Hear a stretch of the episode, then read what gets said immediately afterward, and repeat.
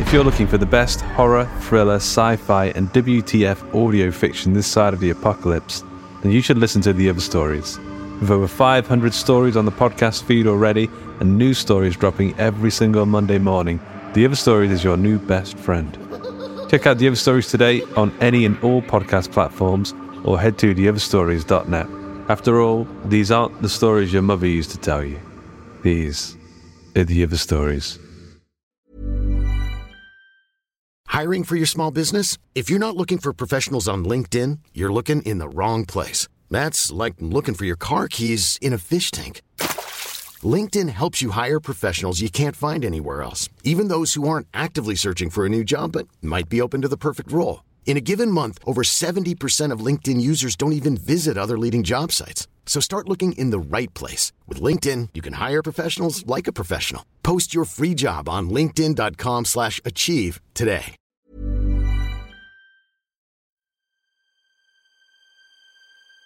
Dissonance Media and the other stories presents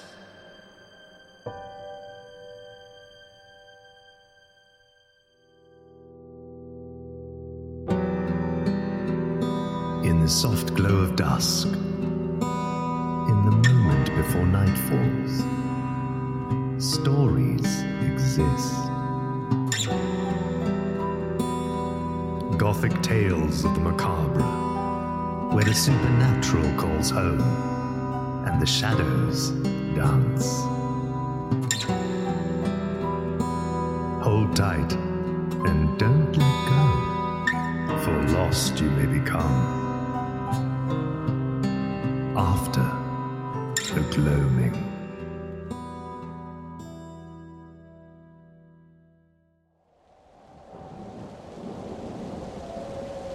Are you okay?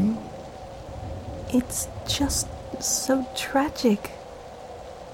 I have really enjoyed your stories, but they are very sad at times.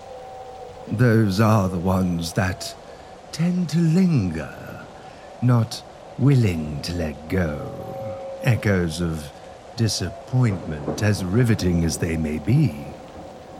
You know them so well. It is what I'm here for. It is my curse. Ever since, well, ever since I lost my daughter. Oh, I'm sorry. How was she lost? She. she was made a sacrifice. A formula to resolve a curse. She. She was the strongest young woman one could find. The village pressure was immense. I, I felt an obligation. Uh, Henry? Yes, dear. The village? Oh, is that a rat? Oh, yes. The age of this house. It is as much their house now as it is mine. Uh, f- forget what I said. You don't want to hear the ramblings of an old man. Come, come, I have a special tale for you now. Let's let's sit back near the fire. This chill can get into your bones.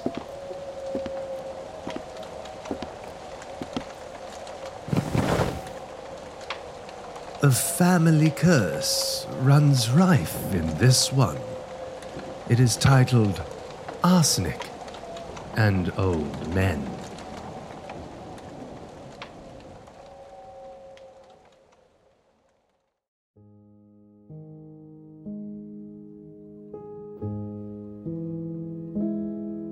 Fall 1950. John Toppin was four years old when a witch spat in his father's eye and cursed their family for swindling her out of vast golden fields of farmland. There's poison in your blood, mister. She'd said as John peeked out from behind Ma's apron. Call me a witch. Here's a curse for the lot of you. Every Toppin shall die at a Toppin's hand, his own or his kin's. You bring your suffering on yourselves. John's older brother, William, hadn't been there to hear the witch's words, and to this day he didn't believe them, but they'd always come to pass. John was 70 now, and with only the two Toppin brothers left to bear the weight of the family name, he couldn't help suspecting how their cursed fates would come to pass.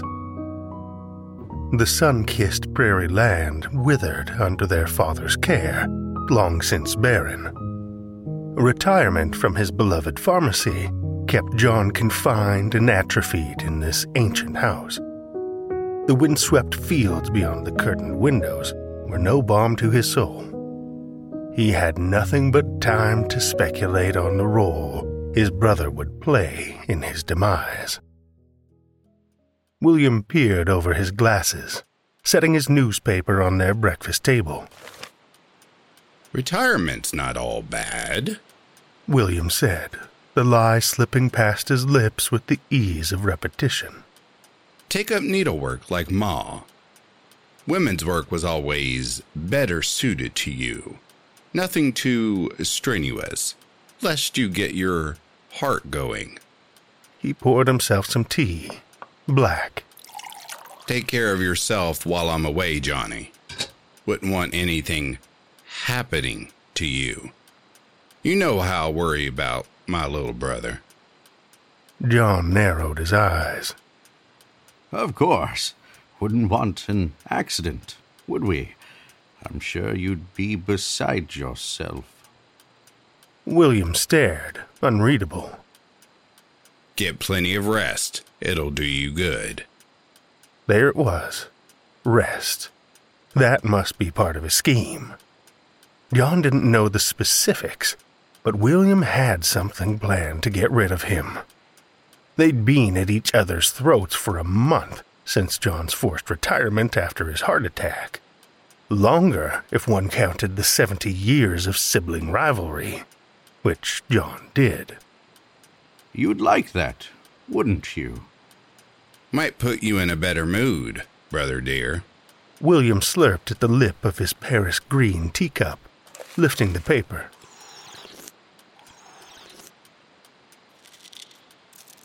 John's breath caught at the distinctive sound. He slapped his hand on the table and tilted his head. His gaze slid toward the source the cellar door. There! Did you hear it? The scurrying, the scratching. It was unmistakable. John shivered. If the cellar was compromised, it would destroy their emergency food stores for the winter.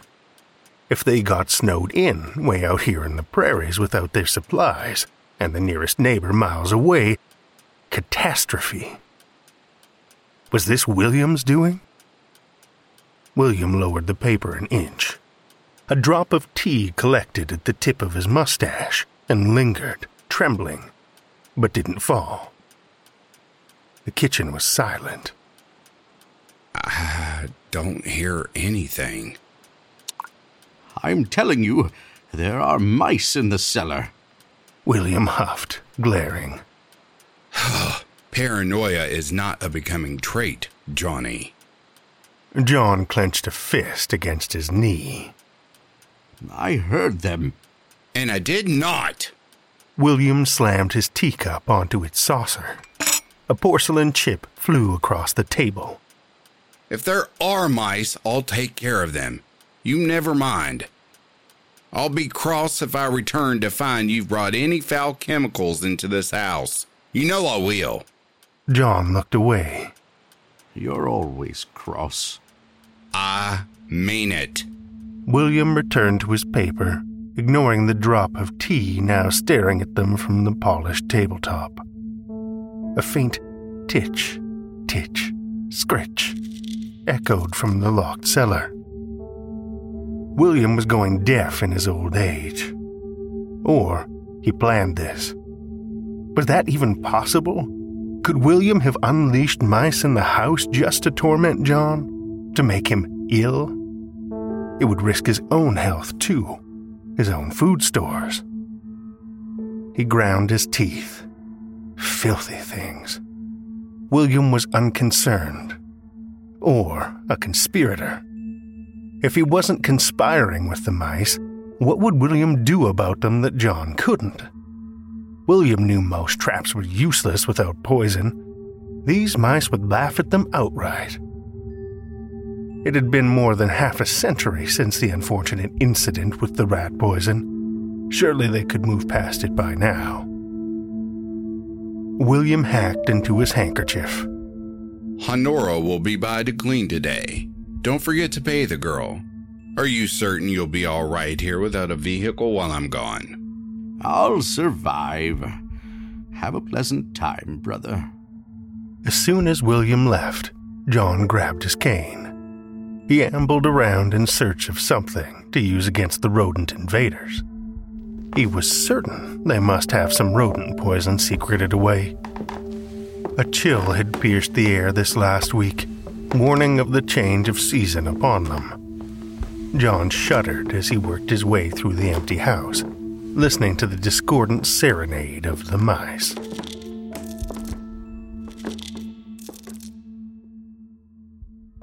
Spring, 1888, age 8. A sharp line divided the light of the kitchen from the fearsome dark of the cellar. Cold crawled up the steps, wrapping invisible fingers around John's bare ankles. He shivered. Put this in the cellar with those filthy mice, Johnny. We'll soon get rid of them. Ma cupped his cheek with a warm palm and smiled before smoothing out her apron.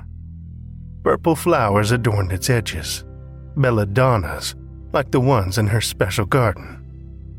The house smelled of fresh apple pie, and so did she. But the cellar, there was always an awful smell down there. John stood at the open door. He had bait, traps, and a tin in hand and strict instructions on how to use it. He was a big boy, and Ma trusted him even if no one else did. She taught him about every herb in the garden, every medicine in the cabinet, and now every poison on the property. Ma had shared her passion for botany and chemistry and her respect for nature. He would make her proud. This was a small task, a delivery of sorts. John thought of the boys last summer, poking sticks at a large dead mouse in a neighbor's barn. Its stiff body, limbs curled up in agony, lips pulled back over gnashing teeth, as if it had been trying to scream in its final moments, as a human might. Its eyes had been empty holes, scooped right out. His stomach dropped. John had vomited into a pile of straw, and the boys teased him until William socked one of them in the mouth. Ma said the mice would eat all their food and they'd starve or get sick, so they had to protect the family. Protecting the family was everything. That's what Ma did when men came by asking for money when they couldn't pay a bill and father was away a long time for work. She made them go away made them stop asking questions, protected the family.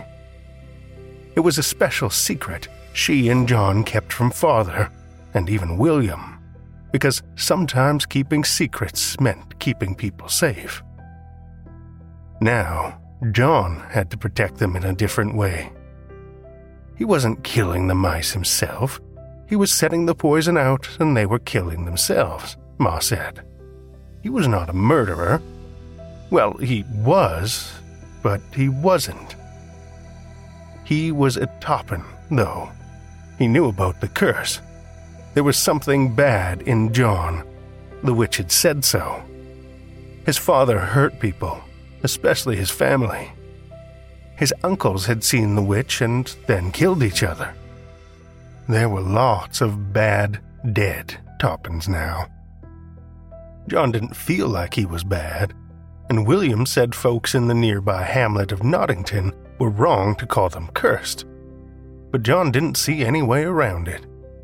Those he loved would surely kill him, or he would kill them first. Ma glanced at him. Well, go on. John shook his head. His feet wouldn't move. His heart raced and he took a deep breath. It's too dark. Take a lamp then, silly lamb.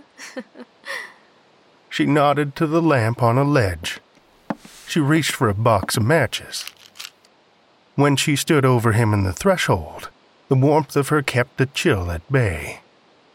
He leaned into her, wanting to ask if poisoning the mice was murder, and would God think so too. But he knew it was silly to wonder. They were only mice. Father would smack him for asking, call him weak. His hand pressed against his chest. A horse galloped beneath his rib cage. Why is it so dark down there when it's so bright up there, Ma? He said instead, just to have something to talk about. Her shadow blurred the hard line of light on the floor as she moved, her dress swishing. Well, She considered seriously, as she usually did when he asked her serious questions. the dark needs to go somewhere in the daytime. When we're awake, it goes deep down until the nighttime when we're all asleep. Then it comes back out. She struck the match, scaring the darkness away like scattering mice. But it's always there? Even when we can't see it? Just waiting? I suppose. She nudged him down the steps. Now go on. Flickering light in one hand, poison in the other, John stepped into the darkness.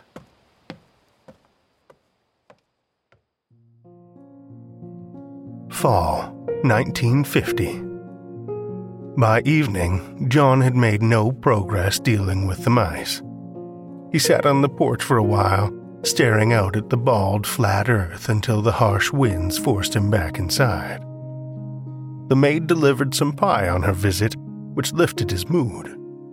If William had left him the vehicle, he'd have gone into Nottington and picked up some rodent poison. But with his old bones as rickety as they were these days, John was confined to the property. He regretted not asking Honora for a favor, but it would get back to his brother if he did. He'd found many half empty blue bottles of paregoric in the cupboards. The camphorated tincture of opium labels long faded, though John didn't need labels after a lifetime in the pharmacy. They used the mixture often as an effective cure all for anything from pain to diarrhea to a bad cough. William's brandy also lined the shelves, and plenty of ointments, but no rodent poison. William refused to allow it on the property. John paced in the kitchen, wearing a hole through his slipper. His knee ached, but he didn't stop. He heard them. They were everywhere. If he found them, he'd. There. Fists clenched, he froze in place, head tilted, eyes bright and alert. A sharp, unmistakable mouse squeak. He wasn't going mad. Turning toward the source of the noise, John glared at the cellar door. He unlocked it and swung it open with a bang, startling himself. The mice silenced. He'd checked the cellar first. No mice, no poisons. But that was during the daylight. Things looked different at night. Perhaps he hadn't been thorough. He stared down into the darkness of the cellar below, but found his limbs stiff as though gripped in ice. Heart working its way into a sluggish gallop, John lifted his hand to his chest and frowned. Then a laugh swelled up in his throat and spilled out. Such childishness in his old age. Take a lamp, then, silly lamb, he thought to himself, grabbing for the lamp on the table and heading deep down into the dark to rid the house of these nasty vermin once and for all. There it was in a cobwebbed corner. The rusted tin declared arsenic. After John laid the poison out, the house was quiet. Whatever William had planned to trick John into injury, or worse, in his absence hadn't come to pass, though John searched and avoided potential traps. When he slept, it was restful. Then his brother returned, and it was as if the mice sensed they were at liberty to resume their conquest. William's voice boomed from the kitchen. Where did this come from? John froze in the drawing room, a pipe dangling from his lips. When his brother stomped in, red faced, the last words John expected were Apple pie. You brought apple pie into this house? I. I, I didn't. Honora brought it when she came to clean. William hacked into his handkerchief before pointing a finger. You know I hate apple pie. It's only pie. You're being unreasonable.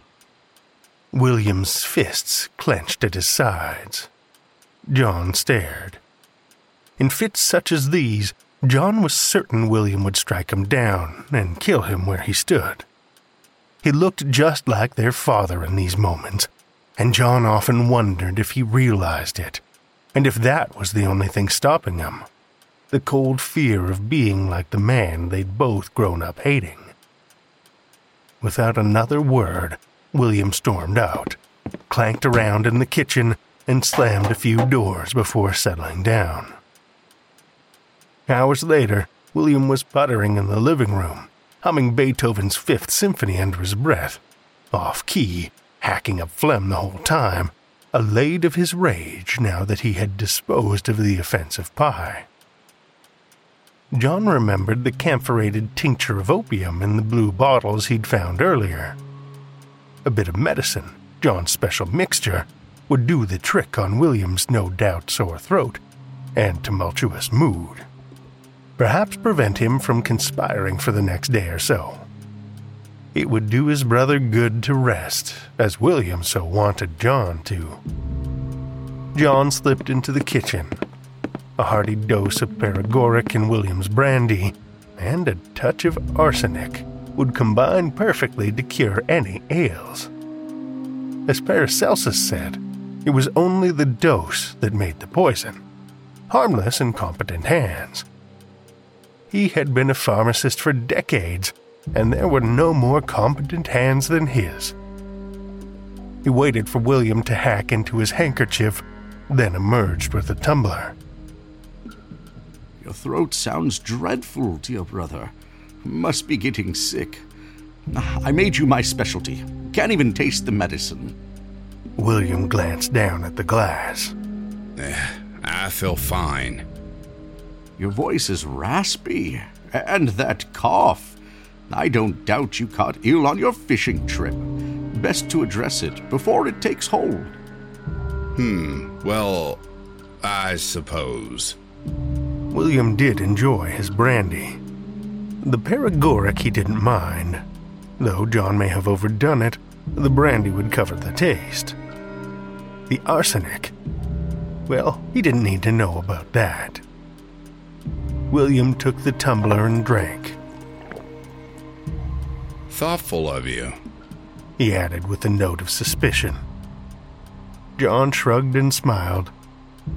You're always taking such good care of me.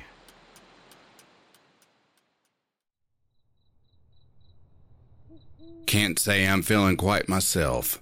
William said at dinner the next night, one hand worrying at his belt buckle while the other pushed food around his plate. Perhaps the fishing trip took it out of me. He declared this as a personal revelation, as though John hadn't suggested it. I'm told there's a bad bout of stomach sickness making the rounds. Uh, Nothing to fret about, so long as it's treated. William wheezed into his handkerchief.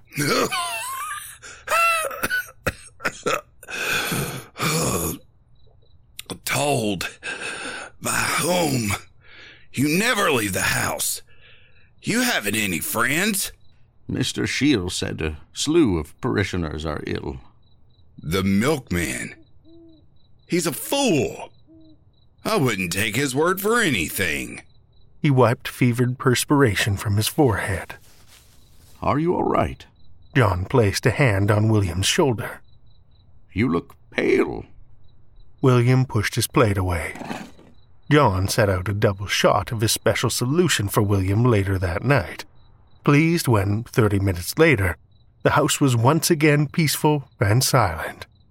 Even the mice slept through the night. John always imagined his parents' first meeting as something out of a storybook. Ma said their eyes met across a field of golden wheat.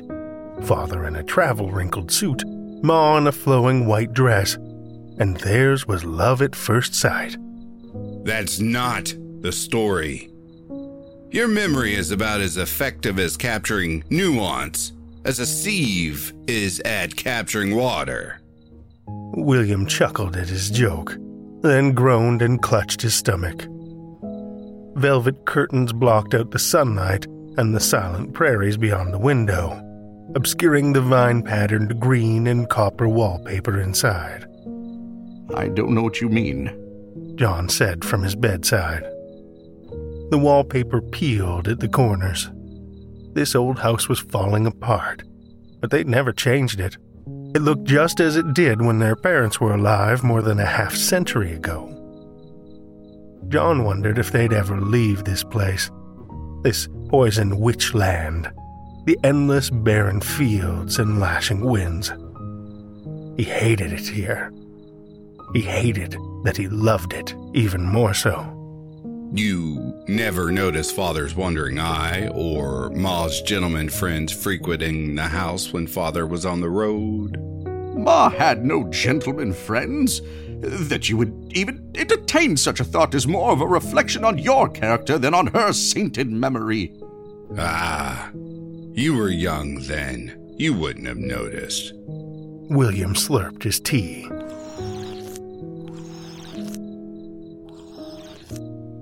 Behind the green wallpaper, the mice worked in the walls.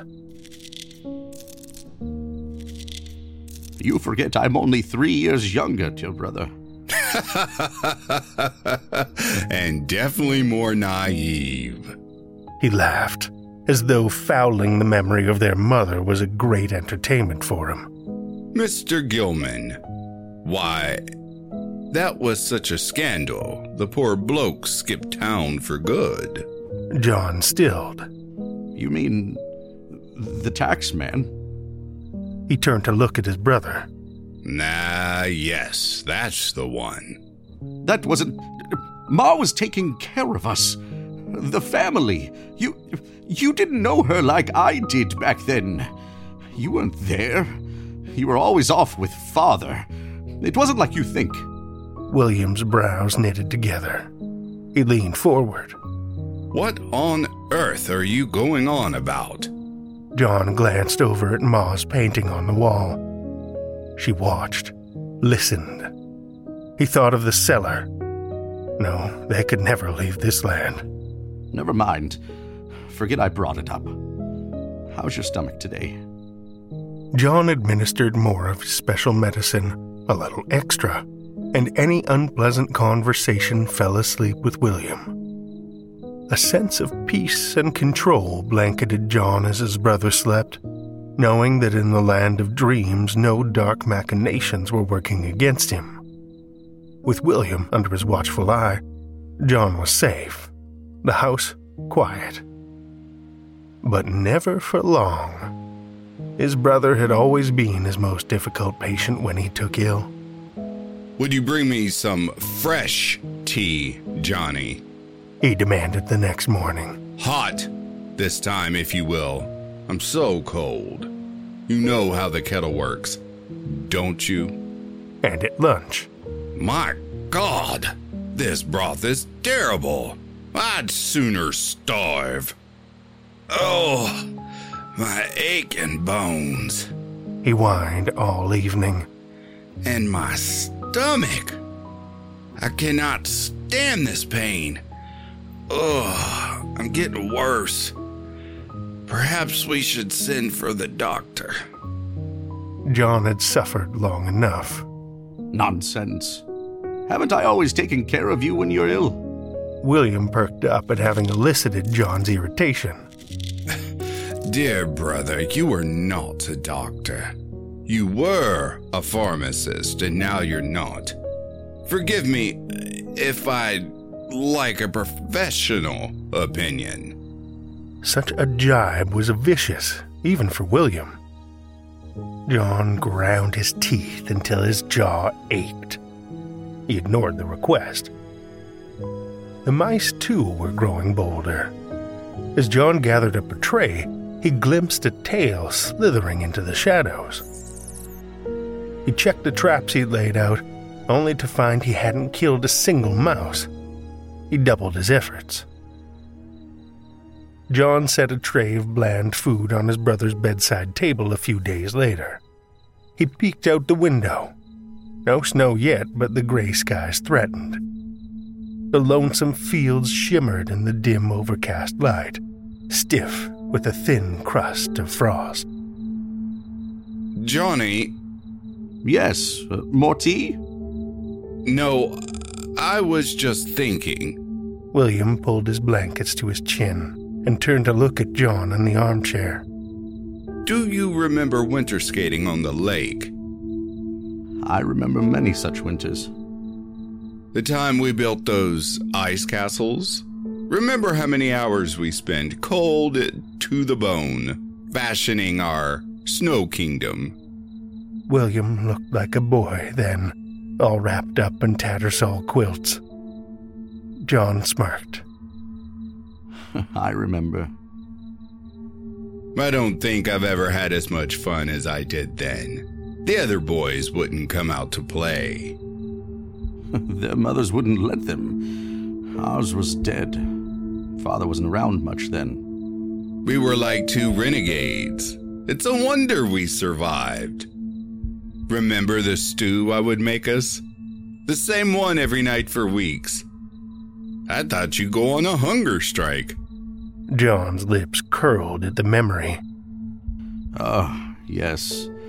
Horrible. William chuckled, his face soft with good humor. We ate like kings when summer rolled around. When did father return that year? Oh, not for a few months. It was when Aunt Ethel didn't show up to watch us. Father was so angry. But we managed on our own. Quite the pair of scamps back then, finding trouble. I seem to recall finding more of that trouble than you did. Well, I was the oldest. Someone had to look out for you. Oh my. Do you recall the incident skating on the ice that winter?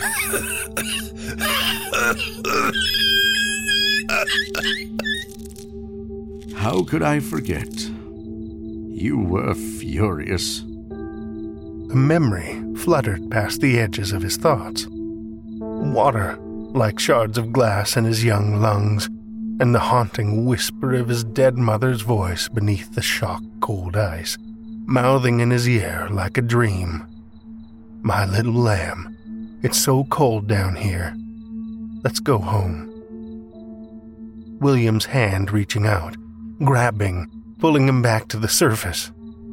John shook his head and the memory washed away. William was quiet for a long moment, and John wondered if he had fallen asleep. Scared the devil out of me. Almost lost you. Pulled me out by my bootstraps. Then you made us hot cocoa, remember? You never tattled on me to father. William didn't answer. John looked over at him. His eyes were closed. William? Silence. John's heart stuttered in his rib cage as he waited, waited, waited for William's chest to rise with air. When it did, John breathed out a long sigh, surprised to find himself relieved. Perhaps he was making a mistake, he realized, toying with his brother's life. William was all he had left in the world, and here he was, slipping poison into a drink.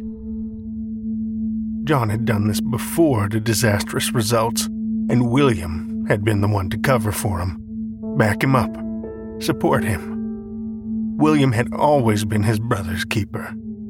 How did he let this go on so long? John needed to stop. He would stop. Obsessing over a witch's curse was childish. This was the end. John returned the arsenic to a shelf in the cellar and locked the door.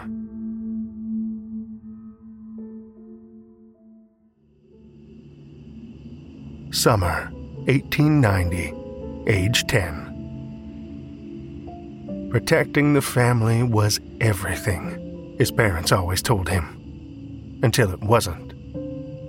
Ten year old John had been wrapped in dreams in a soft quilt when Ma's voice stirred him awake.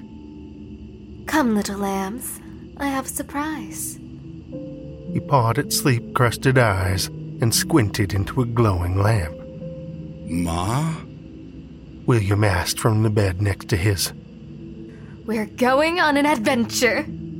Her smile pulled so tight it looked ready to snap. A crown of purple flowers adorned her head.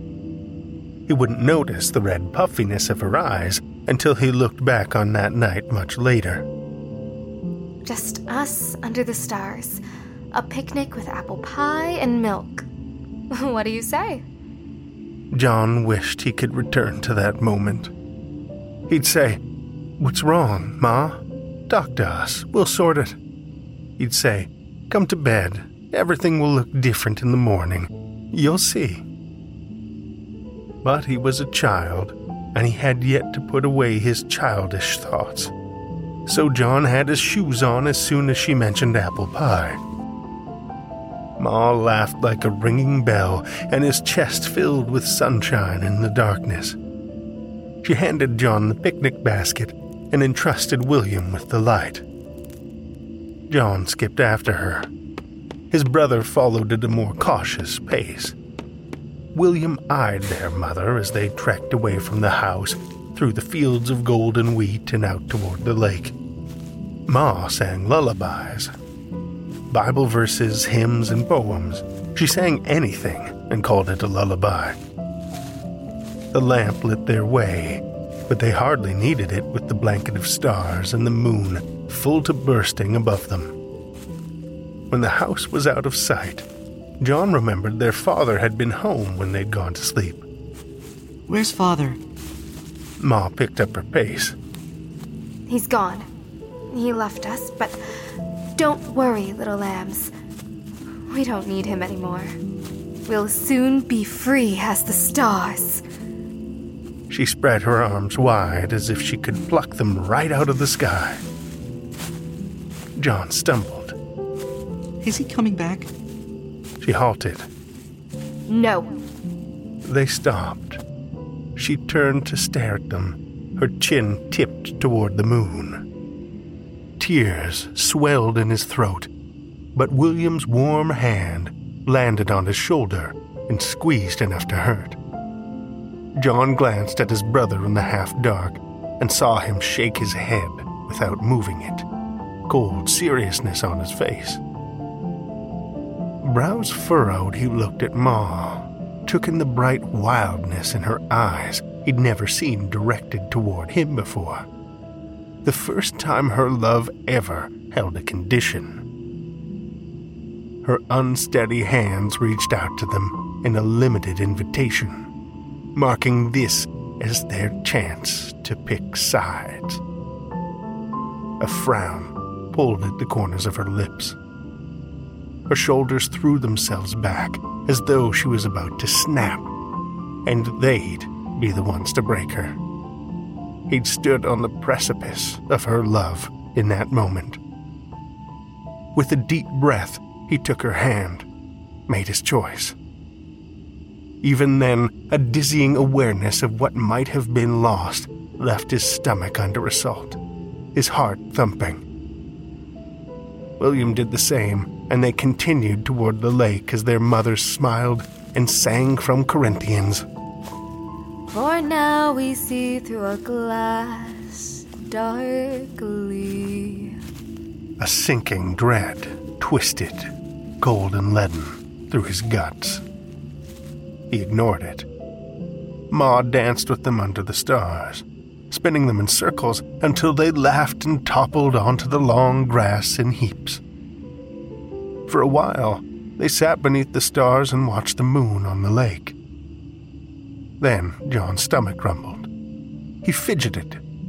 He opened the picnic basket and pulled out a plate of pie. From nowhere, Ma slapped his hand. Hard. The plate flew into the grass. John looked up at her, fingers burning, red and aching. His bottom lip trembled. Her wide green eyes and parted lips mirrored his own. She brought her hand to her mouth. With the other, she tugged on a lock of her long, dark curls. In a frenzy, she grabbed the picnic basket and hurled it into the water with a splash. The boys watched in silence. A sob cut the night air like a knife in John's chest. A sharp, keening sound, closer to an animal's cry. He felt it as if it were his own, but it wasn't coming from his body. Ma dropped to her knees and curled in on herself. The basket bobbed, then sank. Her dark locks fell in front of her face in a veil as she shook her head. Sobbing, she said, William, take your brother home, please. William took his hand and obeyed the way good children obey, without question. John never forgave him, never forgave himself. Father and a neighbor pulled her body from the lake the next morning after someone had noticed a single empty plate on the shore. And so the curse had claimed Belle Toppin. William once shared his suspicions about that night when they were much older and very drunk. How he'd seen her earlier in the kitchen, grinding up flowers and plants while she baked, and what he thought she planned to do to them. But John knew that was a wicked lie. He said so with a fist to William's jaw. That was the only time William ever took a hit without fighting back.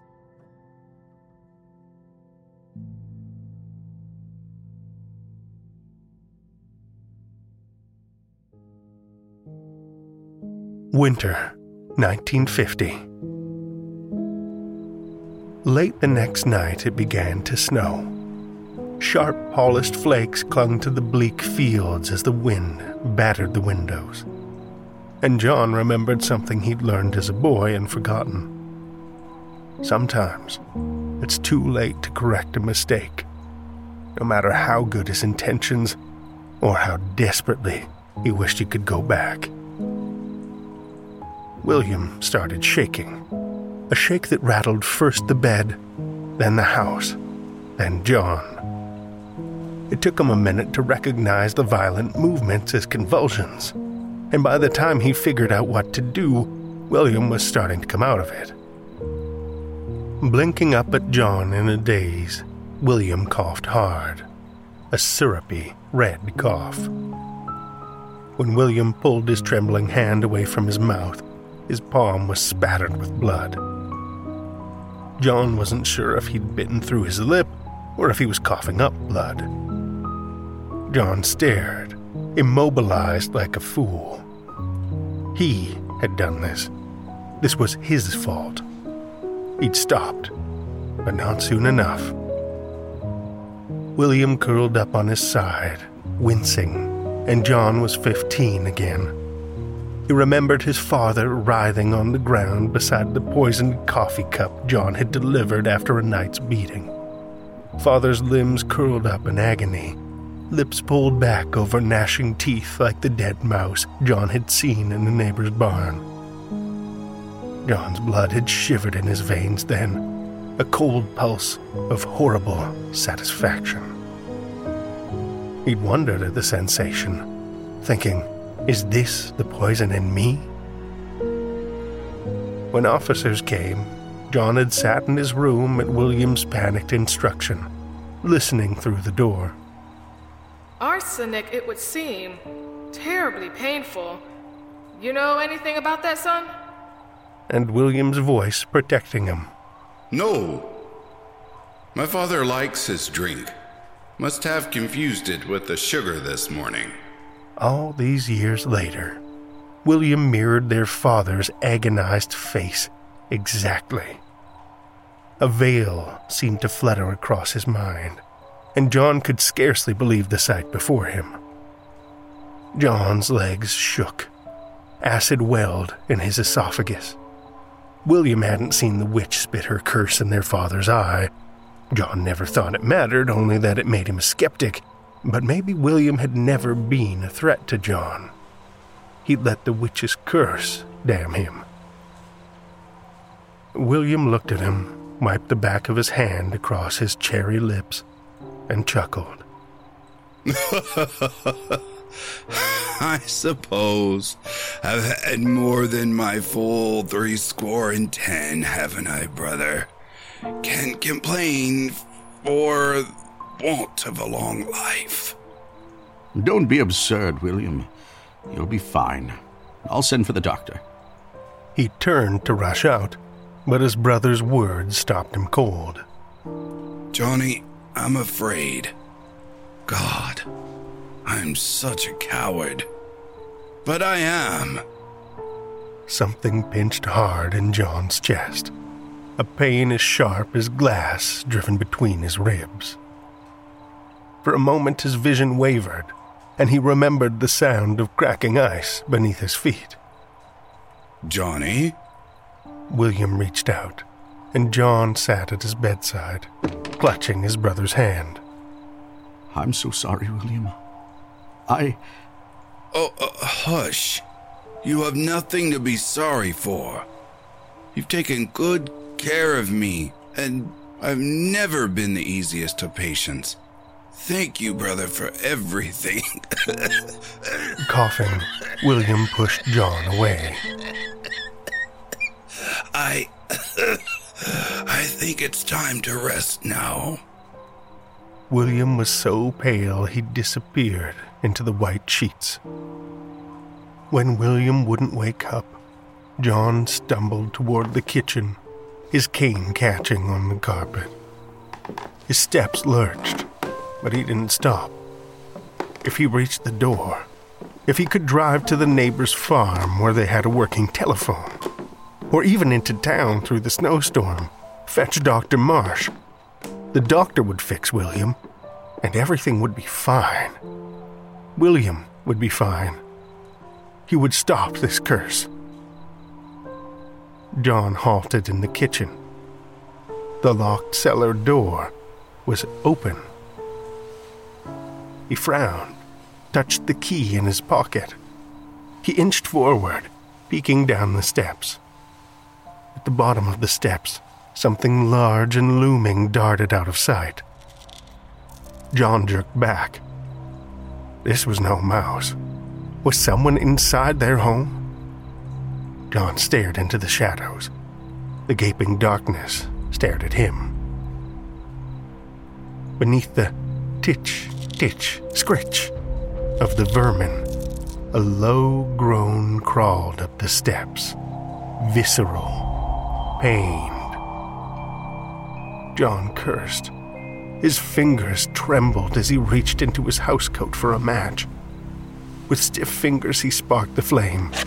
He held his hand out to illuminate the cellar, but the light curled in on itself, collapsing under pressure until it snuffed out with a puff of smoke. John tried again, his last match, reaching for a lamp and inching closer. He peered down the steps, ready to bolt, certain he was wasting precious time, but. Johnny? The echo of William's voice from deep in the heart of the cellar so shook him that John stepped forward to meet the sound. Brother? His cane slipped from the edge of the landing, and John slipped with it. All at once, he was tumbling, crashing, the light smashed. But before his vision disappeared, he saw a face in the cellar he hadn't seen since he was a child, peeking out from behind Ma's apron. The witch. As quickly as her haunting features flashed into his sight, she was gone. Darkness and the sickening, shivering pain of broken bones enveloped him. The cellar door creaked closed, snuffing out the last of the light.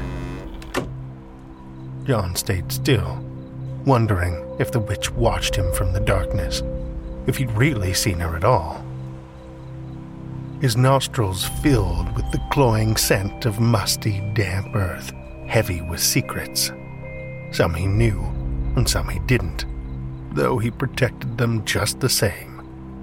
He'd always been his mother's son. John thought of Ma's garden, the one she planted down here in the cellar, the bodies beneath the soil that forever tempted the vermin into their home, the sacrifices his mother made to protect their family, the soul destroying things she'd done for the man who'd been so ready to abandon her. Father never did discover the secrets she'd hidden from him to keep this land and family safe when he couldn't. John wondered if his poison, Toppin blood, seeped through the earth as he lay here now, intermingling with the bones of a hapless taxman, a pushy banker, a nosy neighbor, and someone he never met. He still remembered seeing Mr. Gilman tip over at the kitchen table while drinking the special tea his mother made. Ma had looked John in the eyes and raised a finger to her lips. Hush, little lamb. This is our secret now. She forged Mr. Gilman's signature on some documents, then sent them off and planted him in the garden. This is God's punishment for my sins. John may have stopped there, but the thought came the mice will feast on my flesh when I die, perhaps even before I die. A shiver racked his body. The chill of the cellar numbed his extremities. He assessed the damage broken arm, likely head injury, bruised or fractured ribs, fairly minor cuts from falling upon a shelf of jars, and. John coughed, noticing a thickness to the air. As his sight adjusted, he saw the tin of arsenic he'd upended nearby, powder scattered and wafting. John shifted his broken arm and pulled a mousetrap from a mangled finger.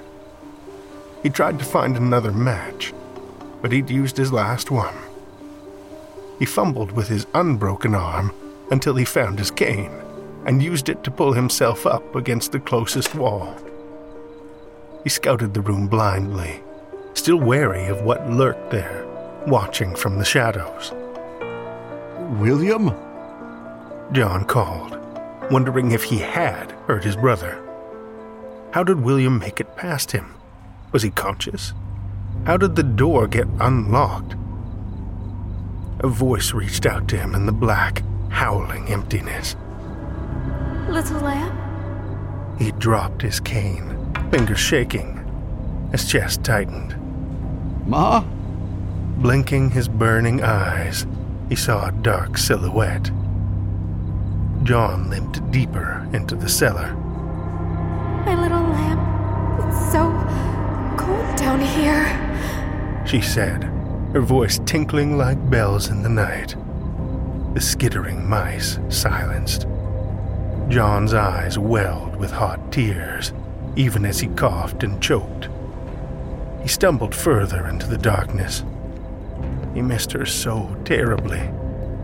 Ma, I did something awful. I'm so sorry. It's William. I. Finding trouble again, dear brother? William's words reached him through the darkness. You know I can't pull you out by your bootstraps every time, don't you? John spun, gasping. William! The shadows ate his voice, consumed him. Panting, John stumbled into the packed dirt of the wall and fell back, pain slicing through him. He pressed his hand against his chest, but his fingers were too numb to feel the gallop of his heart. He was alone here, but not alone. William found him, rescued him like always. No, that couldn't be. You wouldn't wake up. I, I killed you. John wasn't sure where the stairs were anymore. He sank to the hard earth, shaking his head, chest as tight as a vice. And he'd felt this sensation before, knew it was bad. He'd gone numb to the bite of the cold, and the sparks of pain dulled. When he glanced up, a warm wave of relief seized him. William stood over him, hale and strong. I feel fine, Johnny. On the mend, I believe. You fixed me right up. He smiled. Can you ever forgive me? John's lips formed the words, but the air didn't carry them. What are brothers for? From the shadows, Father stepped forward. His countenance was softer than John remembered. Water under the bridge, right, son? Surely we can all be forgiven.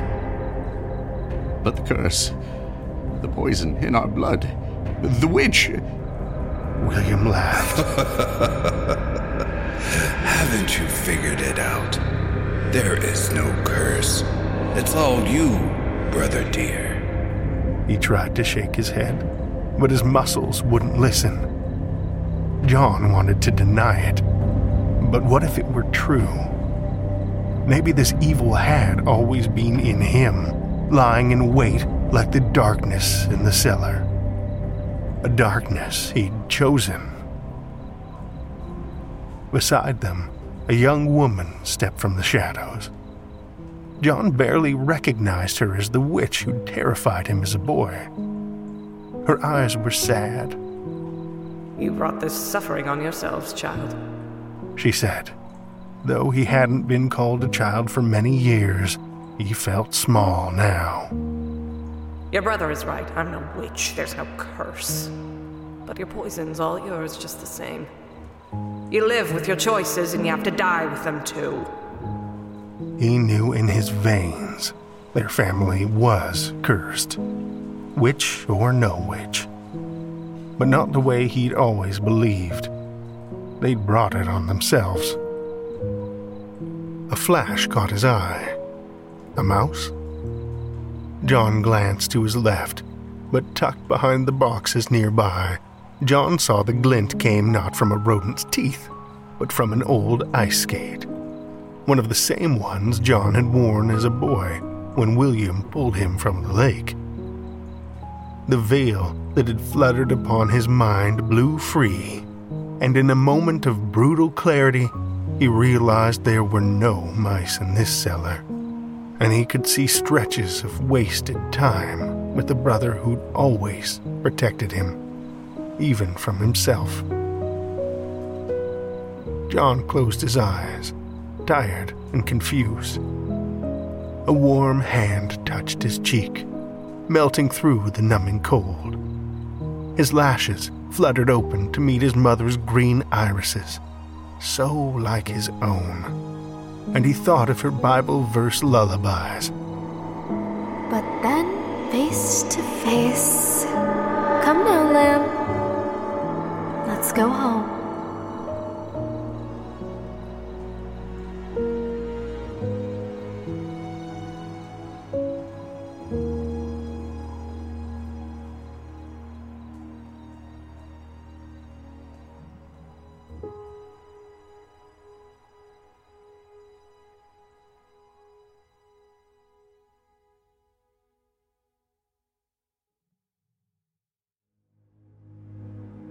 After the Gloaming is a production of Dissonance Media and the Other Stories. Arsenic and Old Men was written by Taija Morgan. Taija has been a professional fiction editor since she started her editing business in 2013, and she's been a writer all her life. She has bachelor's degrees in psychology and sociology, criminology, from the University of Calgary that contribute realism and insight to her dark, twisted fiction. A Canadian author, she is a member of Calgary Crime Writers and Crime Writers of Canada, CWC. Taija was the editor of CWC's 40th anniversary anthology, Cold Canadian Crime, as well as many other excellent novels by very talented authors. Details on her editing page.